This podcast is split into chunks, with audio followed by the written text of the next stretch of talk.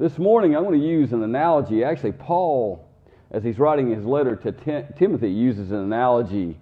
And I'm going to expand on that analogy uh, that Paul actually compares the Christian life to three things that I know nothing about. I've made my living doing a lot of things, but I've never been a soldier. I almost was, but, but I've never been. Never been an athlete. I, I wanted to be. I really wanted to be. But again, being really small and slow and not very athletic, but I'm very competitive. Uh, and the other is being a farmer. I know what it's like being a farmer. I helped on farms when I was growing up, and I decided I don't want to be a farmer. That is one decision that I made. I appreciate the farmers and their hard work. And and again, as, as Paul's writing this letter, he's writing to Timothy, and, and he makes these analogies. And uh, I'm going to read from Second Timothy, and I'm going to read verses or chapter two, verses three through seven.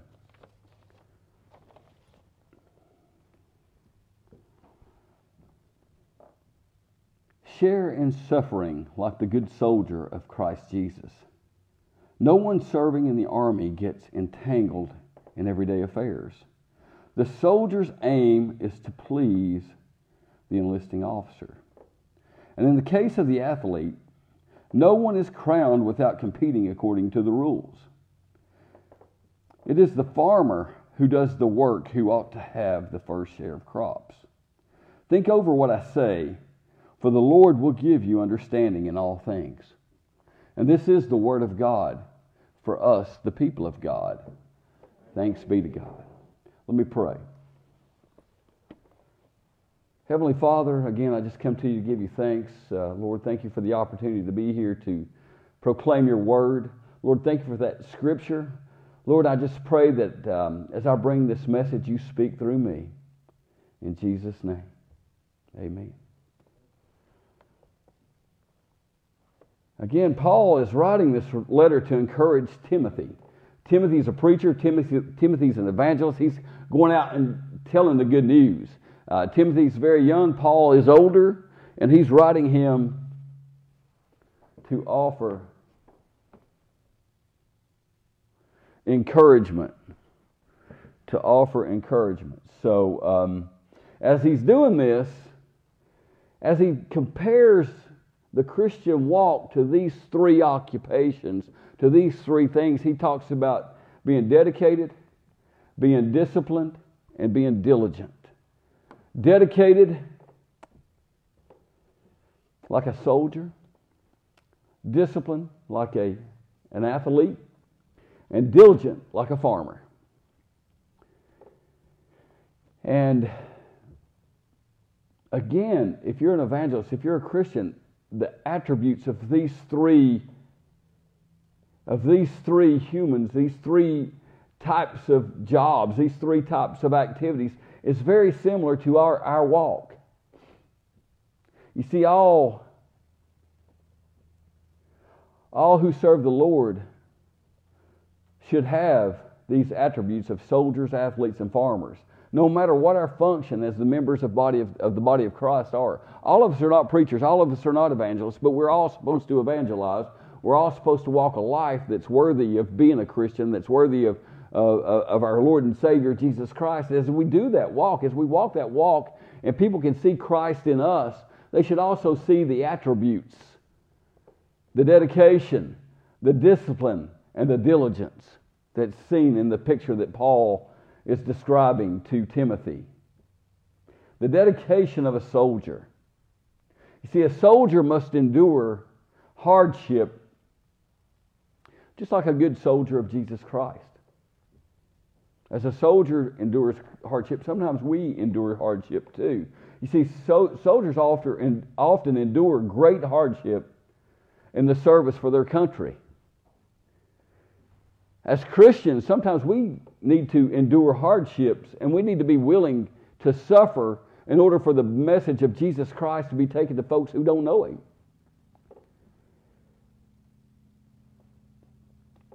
You see, we should be willing to suffer for the gospel of Jesus Christ. In Second Timothy one, verse eight, Paul writes, "Do not be ashamed, then, of the testimony about our Lord, of me, His prisoner, but join me in suffering for the gospel, relying, relying on the power of God." And we should be willing to suffer for the kingdom of God.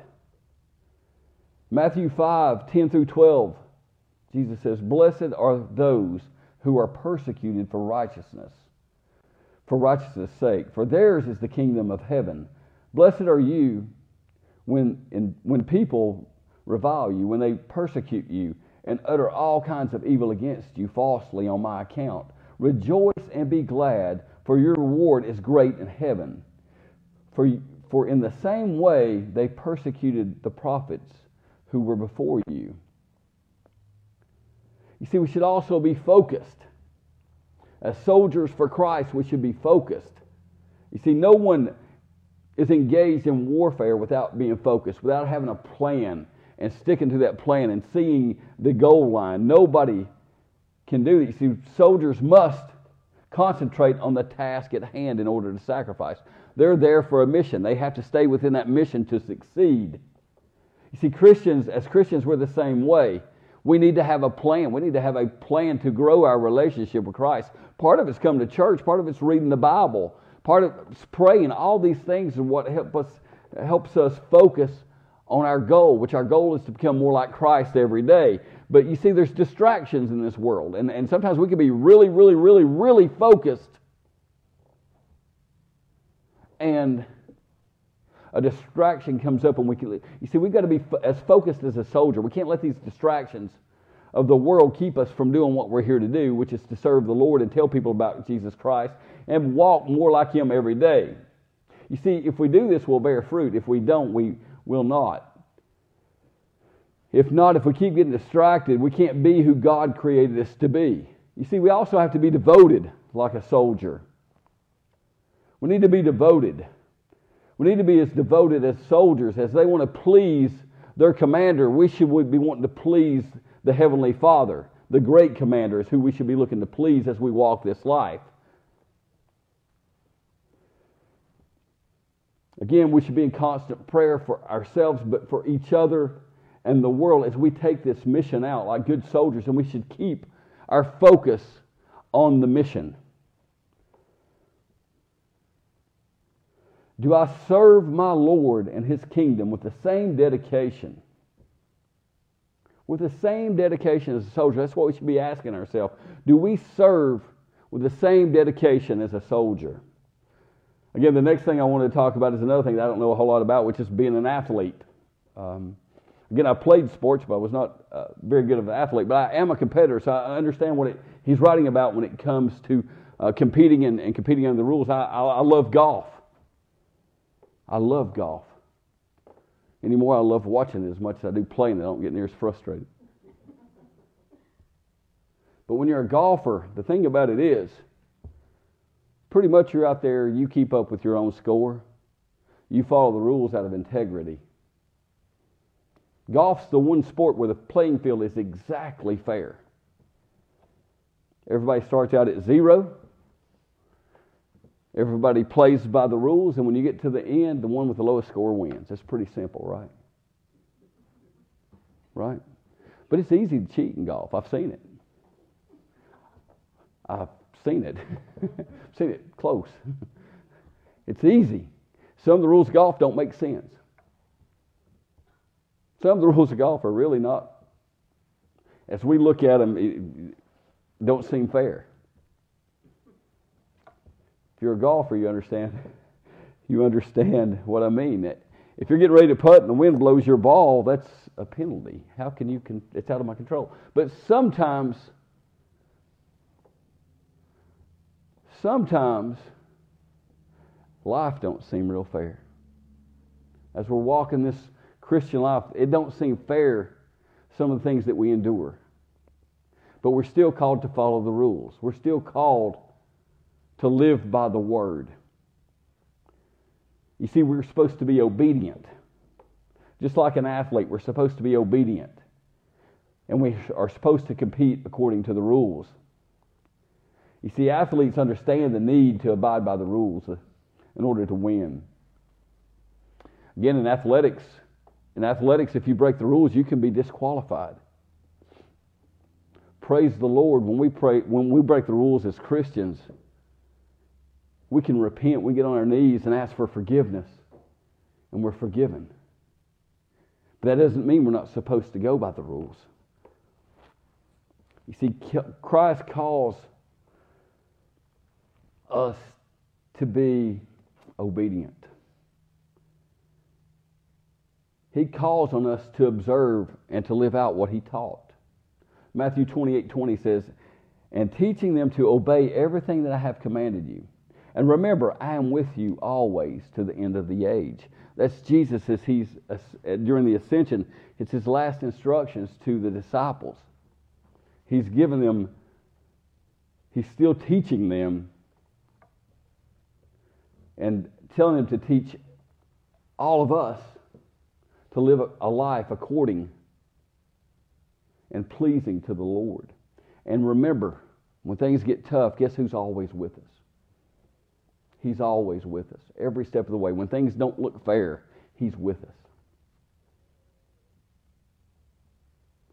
But you see, we should also be doers of the word. James reminds us, reminds us of that in James one twenty-two. We must be doers of the word, not just hearers. We've got to be doers.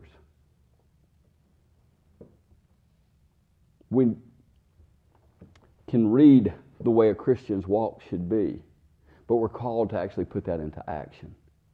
We're called to show Christ's love to everybody we meet. To everybody we meet. And in order to do that, it has to be an action. Being a Christian is not a noun, it's a verb. Sometimes we look at it as an adjective, a good Christian person. What does that mean? In reality, a Christian's somebody who's showing the grace of Jesus Christ and telling the good news to everybody they meet. You can't do that and sit around. You can't do that and be passive. But we're also called to be self-controlled like an athlete. Man, good athletes, you ever seen them work out? My my nephew was a wrestler. Man, he uh, he stayed with me quite a bit one summer when he was in high school, and I was trying to get in shape. I said, man, let me work out with you one day. I watched him. It wore me out. He does this, he does this workout. I'm telling you, it's about an hour workout. That's hard as anybody I've seen work out. And the kid is like sixteen years old at the time. And when he gets done with his workout, he puts a fifty-pound weight on his chest and does crunches. I'm like, how do you do that? But he was dedicated. He was self-controlled. He was obedient. He was dedicated. He was very successful in his sport. As Christians, we need to be the same way. When things look tough, when we, when we don't have time... When we don't have time, and we don't seem to have time to read our Bibles and to live out this Scripture, that's when we need to be doing it most. When things look tough, when the resistance look, looks really tough, that's when we should be working the hardest to live out this walk with Christ. You see, we've got to be self-controlled in order to do that. We have to be in control of, of our mind, our emotions, and we have to really want to do it. Paul writes in First Corinthians nine twenty-four through twenty-seven, he says, "Do you not know that in a race all runners all compete, but only one receives the prize? Run in such a way that you may win it. Athletes exercise self-control in all things they do to receive a perishable wreath. But we are imperishable. But we are an imperishable one. So I do not run aimlessly, nor do I box as though through the air, but I punish my body and enslave it, so that after proclaiming to others, I myself should not be disqualified." When we run this race, when we run this, this race that's a Christian life,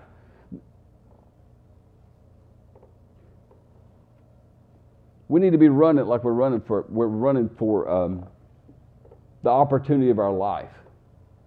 We need to be running it with, with such self-control that our own lives depend on it. We should be exercising this self-control as we tell others about Christ. And again, you're looking for one medal when you're a runner. You're looking for one medal when you're a wrestler. You're looking for one medal when you're a, a golfer. But the, the prize that we get for being Christians is eternal. We can't describe it with words. You see, athletes know that victory requires self-control. As Christians, we should have similar self-control. As you watch athletes competing in different sports, let their example of self-control challenge you in your walk with Christ. Which leads us to the last analogy. The diligence of a farmer. To be a farmer, you got to work a little bit. That's what I've heard. Is that true? We got a few people who can witness to that. That's what I've heard. And I've actually uh, participated in that as well when I was younger. I've thrown some square bales of hay, and I've, cut to, I've done all of it. And then when I grew up, I decided I wanted to sell for a living. I didn't really want to farm uh, because it's hard work. It's hard work no matter what kind of farmer you are. It requires hard work and it requires patience. And I, it's not neither one of those are my skill. But the hard work of a farmer should be what our Christian life looks like too. To be a Christian, we need to work at it. Again, we can't work for our salvation. Christ gives us that when we accept Him as our Lord and Savior. But to become more like Him every day and to carry out that mission, which our mission is to throw seeds all over the world that everybody we come in contact with, whether we know them or not, need to hear the good news of Jesus Christ.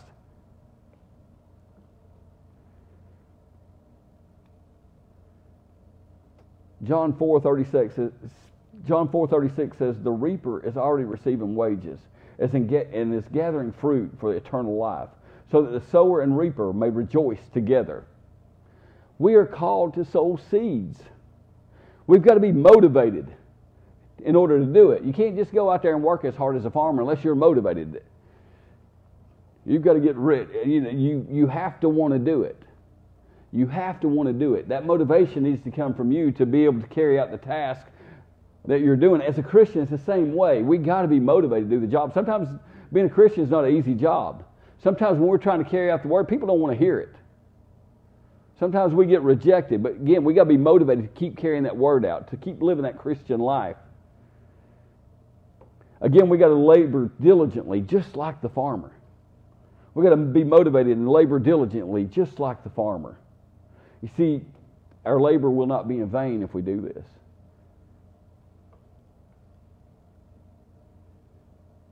You see, the farmer's hope is a wonderful crop. Our hope is also a wonderful crop. As we sow seeds, it's a crop we're hoping to bear fruit that looks like the kingdom of heaven. You see, our hope is our eternity, our eternal life. By living this life, by putting our faith and hope in everything we have in Jesus Christ, He's paid the price so we can have the eternal life. He worked for us. He did His part. Our part is to live every day just like Him. From these three pictures of faithful service, we learn that as Christians, we should be dedicated like a soldier, disciplined like athletes, and diligent like a farmer. This morning I want to ask, are we willing to learn from these three pictures? Are we willing to suffer in our efforts for the Lord? Are we willing to be disciplined, or to discipline ourselves to walk a walk that is Christ-like? Are we willing to work diligently that we might benefit from the fruit of our labors? As Paul directed Timothy, consider what I say, and may the Lord give you the understanding in all things. Again, are we willing to live this life? Are we willing to be dedicated, disciplined, and diligent? As Christians, that's what we're called to be. This morning, if you haven't accepted Christ as your Savior and not, you're not trying to live out these three pictures, I pray this morning that you come to know Him as your Lord and Savior. And you can start living a dedicated, disciplined, and diligent Christian life. But sometimes, it, as Christians, sometimes we get distracted, like I talked about earlier. We get distracted. If you've been distracted, you need to come back and dedicate yourself, discipline yourself, and be diligent.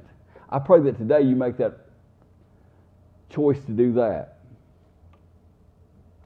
Let me pray. Heavenly Father, again, I just come to you to give you thanks for all that you do, Lord. Thank you for this, uh, this word that Paul has written under your inspiration, Lord. Thank you for the examples of the dedicated soldier, the disciplined athlete, and the diligent farmer, Lord. I just pray that our Christian walk, we use these attributes to be more like you, so we can proclaim your world, your word in this lost world. In Jesus' name, amen.